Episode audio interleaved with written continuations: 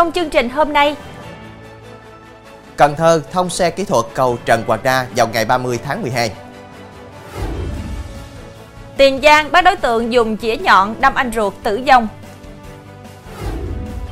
Vụ bắt cóc cháu bé 7 tuổi ở Hà Nội, Cục Cảnh sát Giao thông bị phạt 20 năm tù. Xóa lợi tóc Đức Phật tự chuyển động, ban tôn giáo tỉnh làm việc với chùa Ba Vàng. Hậu quả không lường từ những lò đào tạo tiêm filler chui. Quý khán giả đang theo dõi chương trình Cửa sổ Đồng bằng phát sóng lúc 18 giờ mỗi ngày trên đài phát thanh và truyền hình Bến Tre.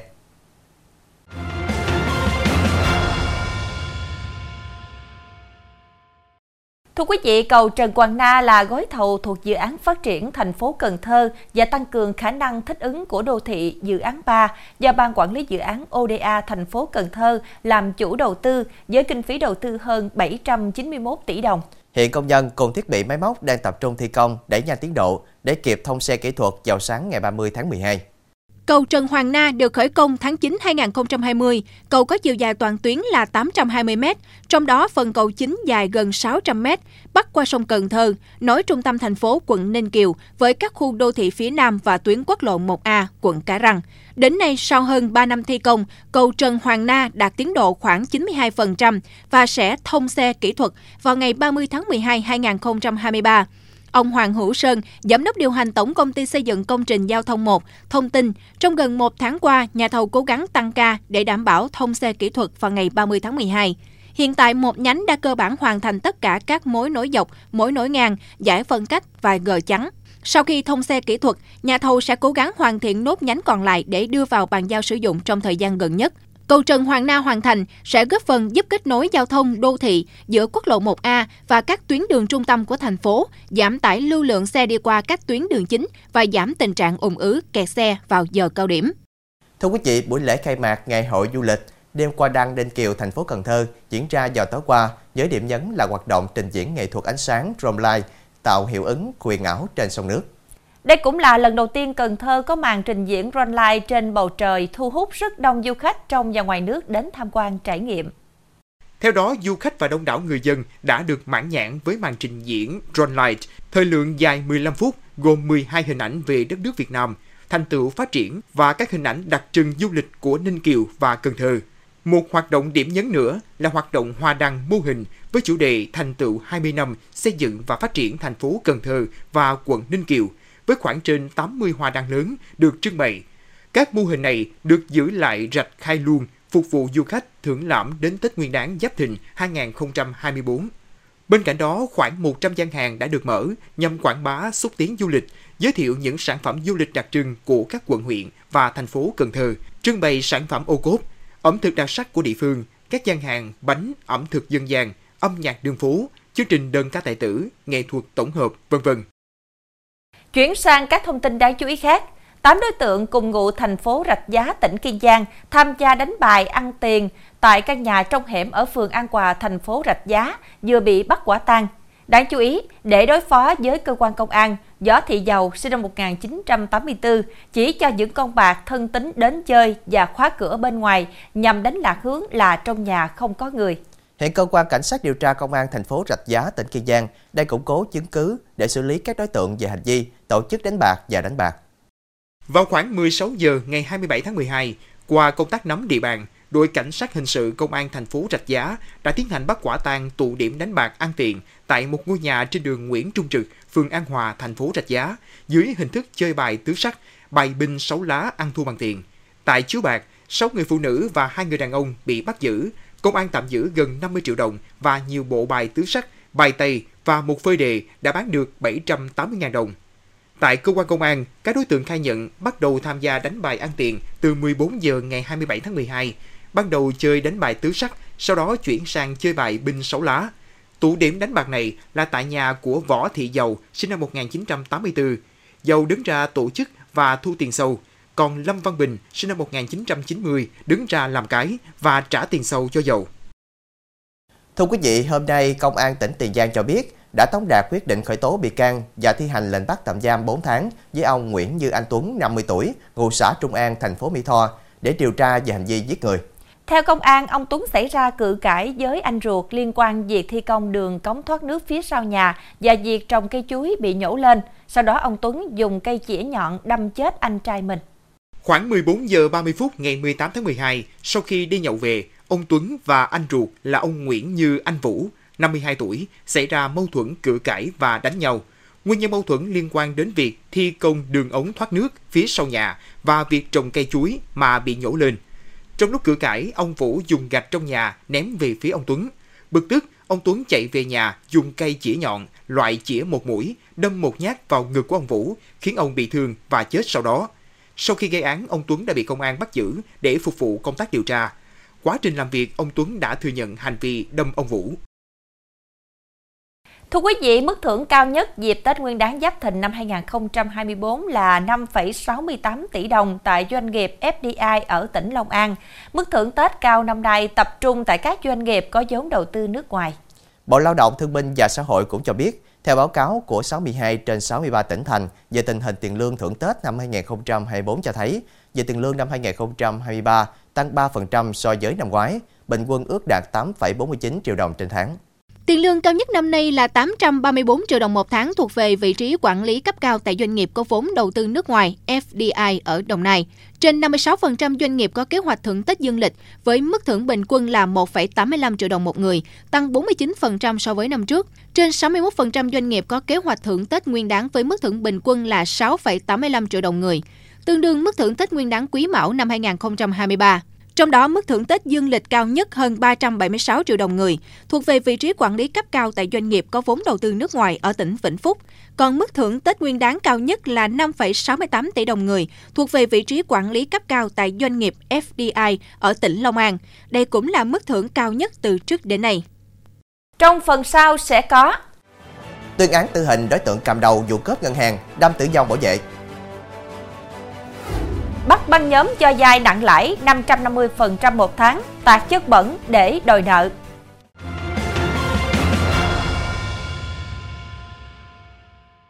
Thưa quý vị, Nguyễn Mạnh Cường, 25 tuổi, kẻ cướp ngân hàng BIDV và đâm chết bảo vệ hơn một tháng trước, bị tuyên án mức án cao nhất về 3 tội danh giết người, cướp tài sản và mua bán tàn trữ sử dụng trái phép vũ khí quân dụng.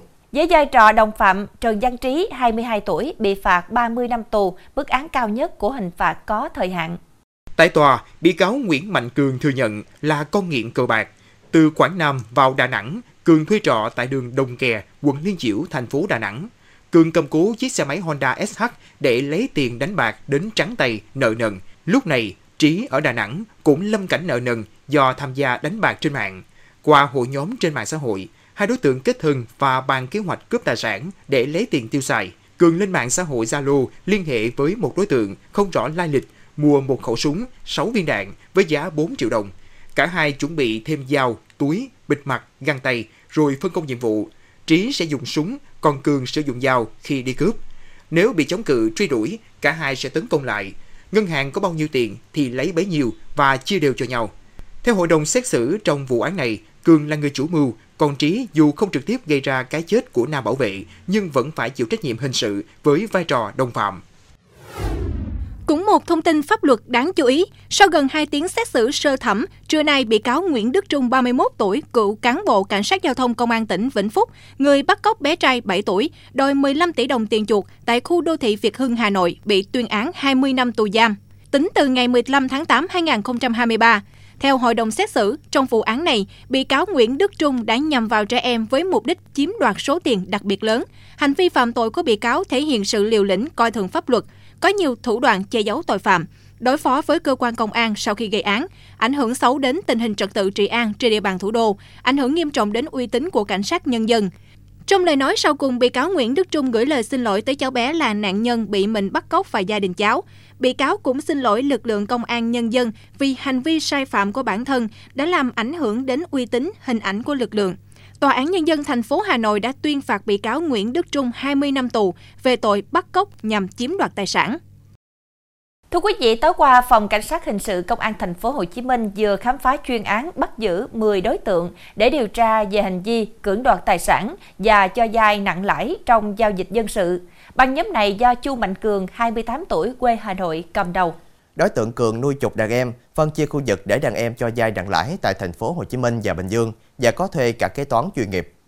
Theo điều tra, Cường tập hợp nhóm hơn 10 người phân chia khu vực hoạt động tập trung ở tỉnh Bình Dương và thành phố Hồ Chí Minh để cho vay nặng lãi từ 500% đến 550% một năm, thu lợi bất chính hàng tỷ đồng. Quá trình hoạt động, Cường phân chia vai trò cụ thể cho từng người như tìm nguồn khách, đi đòi nợ, nhắn tin đe dọa, thậm chí thuê kế toán để tính toán lợi nhuận thu được. Để khủng bố đòi nợ, Cường và đồng phạm đã tạt chất bẩn nhiều nhà khách vay tại thành phố Tân Uyên, thành phố Dĩ An của tỉnh Bình Dương và thành phố Hồ Chí Minh, thậm chí là dùng thép cột cửa không cho nạn nhân ra ngoài. Được biết, các đàn em của Cường được bao ăn ở sinh hoạt và trả lương từ 80 triệu đến 100 triệu đồng một năm. Khám xét nơi ở của Cường tại phường An Lạc, quận Bình Tân, thành phố Hồ Chí Minh, công an thu giữ nhiều sổ sách giấy tờ liên quan việc cho vay lãi nặng. Tiếp nối chương trình với thông tin, cơ quan công an đã bắt quả tang bác sĩ bệnh viện tâm thần tỉnh Đắk Lắk nhận tiền của bệnh nhân và người nhà bệnh nhân để cấp sổ điều trị ngoại trú và hưởng trợ cấp hàng tháng. Hiện cơ quan công an vẫn đang làm việc với ban lãnh đạo bệnh viện và những cá nhân khác có liên quan. Theo báo cáo của bệnh viện, khoảng 12 giờ 55 phút ngày 27 tháng 12, Công an tỉnh Đắk Lắk bắt quả tang ông Nguyễn Hữu Chương, 36 tuổi, bác sĩ điều trị thuộc khoa khám bệnh hồi sức cấp cứu thuộc bệnh viện Tâm thần Đắk Lắk khi đang nhận tiền của bệnh nhân và người nhà bệnh nhân đến khám bệnh để được cấp sổ điều trị ngoại trú và hưởng trợ cấp hàng tháng. Ngay sau đó, cơ quan công an đã áp giải ông Nguyễn Hữu Chương ra khỏi bệnh viện. Đến khoảng 13 giờ 45 phút cùng ngày, công an tiếp tục đưa ông lại Thái Công, trưởng khoa khám bệnh hồi sức cấp cứu thuộc bệnh viện tâm thần, lên xe rời khỏi bệnh viện. Cũng theo báo cáo, ông Công bị công an đưa đi với lý do ban đầu là người đứng đầu chịu trách nhiệm chính mọi hoạt động của phòng khám bệnh hồi sức cấp cứu. Thưa quý vị, liên quan đến thông tin xá lợi tóc Đức Phật tự chuyển động đang được sự quan tâm rất lớn của dư luận. Thông tin từ lãnh đạo tỉnh Quảng Ninh cho biết sẽ giao Ban Tôn giáo tỉnh Quảng Ninh và chính quyền thành phố Uông Bí làm việc với chùa Ba Vàng. Trước đó, trong khuôn khổ đại lễ kính mừng 765 năm Phật Hoàng Trần Nhân Tông đản sinh có một sự kiện đặc biệt khi người dân chiêm bái xá lợi tóc của Đức Phật. Cũng theo chùa Ba Vàng, xá lợi tóc của Đức Phật là quốc bảo của Myanmar tồn tại từ hơn 2.600 năm trước. Đây cũng là lần đầu tiên xá lợi tóc được cung thỉnh về chiêm bái tại Việt Nam. Chùa Ba Vàng còn thông tin thêm, xá lợi tóc của Đức Phật là vô cùng linh thiêng cao quý. Những ai dù chỉ một lần cung kính đảnh lễ, chiêm bái, cúng dường cũng được vô lượng phúc báo cho hiện đời và nhiều đời về sau. Việc này khiến cho hàng ngàn người xếp hàng để xem tận mắt chiêm bái.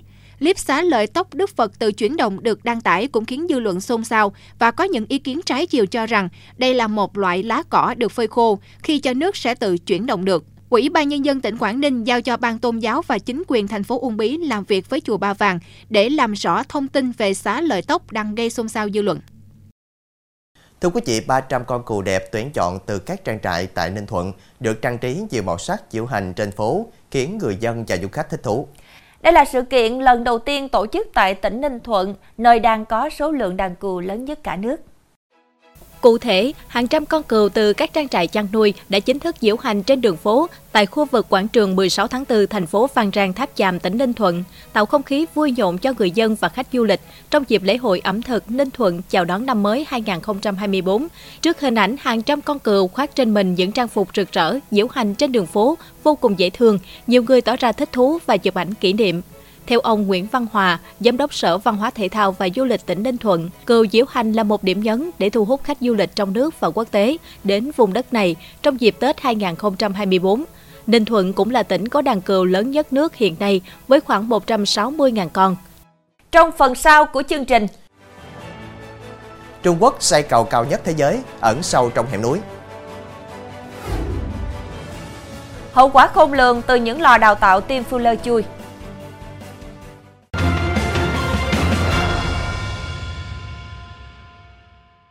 Tin thế giới, một máy bay chở 30 hành khách đã hạ cánh nhằm xuống dòng sông băng nằm gần sân bay tại vùng Viễn Đông của Nga.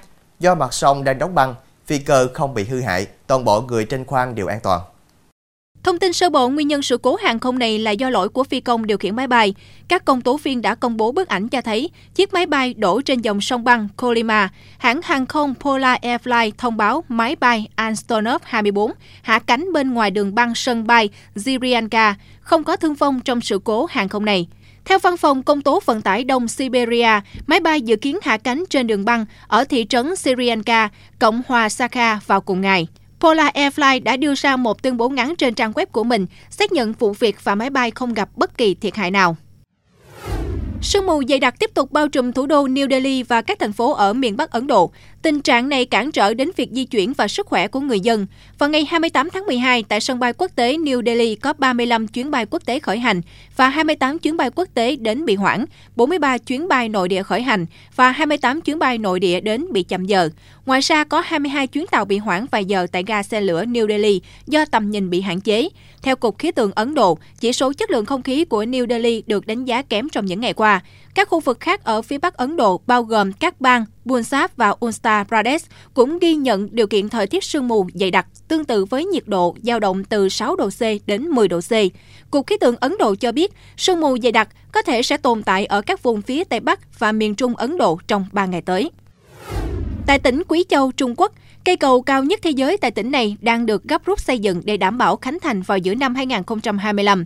Là nơi có địa hình chủ yếu là đồi núi, giao thông cách trở, tỉnh Quý Châu đã nỗ lực xây dựng hạ tầng giao thông và được thế giới biết đến là nơi có nhiều cây cầu cao nhất thế giới. Cầu treo dầm thép Hoa Giang cao nhất thế giới được xây dựng hẻm núi sâu thị trấn Hoa Giang, tỉnh Quý Châu. Chiều dài cầu là 2.890 m với nhịp chính dài tới 1.420 m, chiều cao 625 m, tính từ đáy vực núi đến mặt cầu, tương đương với tòa nhà 221 tầng. Cầu Hoa Giang được khởi công cách đây 2 năm, hiện đã hoàn thành hơn 50,1% khối lượng công trình, dự kiến sẽ khánh thành vào tháng 6 2025. Sau khi đưa vào hoạt động, cầu nối vào cao tốc An Long sẽ giúp người dân rút ngắn thời gian di chuyển từ 70 phút xuống còn 1 phút.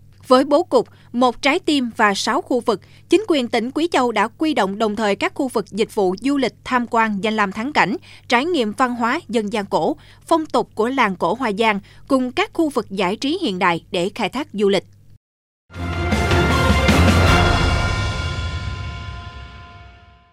Thưa quý vị, chỉ cần vài tháng theo học một khóa đào tạo thẩm mỹ là bất cứ ai cũng có thể trở thành chuyên gia trong lĩnh vực làm đẹp. Đây có lẽ là nguyên nhân chính của hàng loạt vụ biến chứng vì tiêm filler trong thời gian qua, bởi không phải đơn vị nào cũng được cơ quan chức năng cấp phép hoạt động một cách hợp pháp và không phải mọi chứng chỉ nào được in ra trao tay cho học viên cũng có giá trị pháp lý. Hiện nay chỉ cần gõ cụm từ học tiêm filler, mạng xã hội sẽ hiển thị nhiều hội nhóm fanpage quảng cáo các khóa học đào tạo tiêm filler, Botox, spa làm đẹp. Theo lời quảng cáo, việc học đại học mất quá nhiều thời gian, trong khi học nghề spa lại nhanh và có cơ hội vừa học vừa làm, kiếm tiền ngay sau khi học xong. Sau mỗi bài đăng quảng cáo là một loạt những bình luận khen ngợi, cảm ơn thẩm mỹ viện, nhưng thực chất đó chỉ là những lời tự đánh bóng mà những lò đào tạo này chi tiền để có được nhằm tăng độ uy tín. Trên thực tế, nhiều trung tâm đào tạo tiêm filler liên tục tuyển học viên mà không yêu cầu các bằng cấp liên quan. Ngay cả những bạn trẻ còn ngồi trên ghế nhà trường, chưa có trong tay bằng tốt nghiệp cấp 3 cũng có thể học tiêm filler và được cấp chứng chỉ. Kết quả là họ có thể đào tạo ra hàng loạt những người có khả năng tiêm filler nhưng không phải là bác sĩ. Do đó họ có thể tiêm filler nhưng lại không nắm được giải phẫu da, không hiểu rõ về ứng dụng của filler và không thể nắm bắt sửa chữa các biến chứng liên quan. Đây cũng là nguyên nhân của hàng loạt vụ khách hàng kêu cứu sau màn tiêm filler hỏng tại các thẩm mỹ viện trôi nổi. Theo quy định, tiêm filler chỉ được thực hiện tại bệnh viện có chuyên khoa thẩm mỹ, phòng khám chuyên khoa thẩm mỹ hoặc cơ sở khám bệnh chữa bệnh có phạm vi hoạt động chuyên môn về chuyên khoa thẩm mỹ tùy theo phạm vi hoạt động chuyên môn được cơ quan có thẩm quyền phê duyệt. Hiện nay ở Việt Nam chỉ có một số cơ sở của Bộ Y tế như trường Đại học Y, bệnh viện chuyên khoa da liễu mới được cấp mã đào tạo về chuyên ngành da liễu thẩm mỹ làm đẹp. Do đó, những người có mong muốn tiêm filler làm đẹp phải sáng suốt lựa chọn dịch vụ, cơ sở, bác sĩ được cấp phép hành nghề, uy tín, đủ kinh nghiệm. Về phía những bạn trẻ yêu thích học nghề liên quan các dịch vụ làm đẹp cũng phải có kiến thức, tìm hiểu kỹ càng về các trung tâm dạy nghề để tránh tiền mất tật mang. Ngoài ra, các cơ quan nhà nước có thẩm quyền phải tăng cường giám sát chặt chẽ hơn những spa nơi đào tạo học viên chui để tránh mọc thêm những thẩm mỹ viện, những kỹ thuật viên chỉ biết tiêm mà không mang đến sức khỏe, tính mạng của người khác. Thưa quý vị, đúng là học tiêm filler không có, nhưng tiêm có đúng cách và có đảm bảo được sức khỏe cho người được tiêm hay không, thì những lò đào tạo chui này lại không trả lời được. Do đó, để tự bảo vệ bản thân trước những spa hay kỹ thuật viên dẫm, người dân khi có nhu cầu làm đẹp nên tìm đến các địa chỉ bác sĩ uy tín để được tư vấn và thực hiện theo đúng quy trình. Thông tin vừa rồi cũng đã khép lại chương trình hôm nay. Hẹn gặp lại quý khán giả vào lúc 18 giờ ngày mai trên đài phát thanh và truyền hình Bến Tre. Thu Quyền, Chí Tình xin kính chào tạm biệt và kính chúc quý khán giả một buổi tối giới thật nhiều điều tốt lành.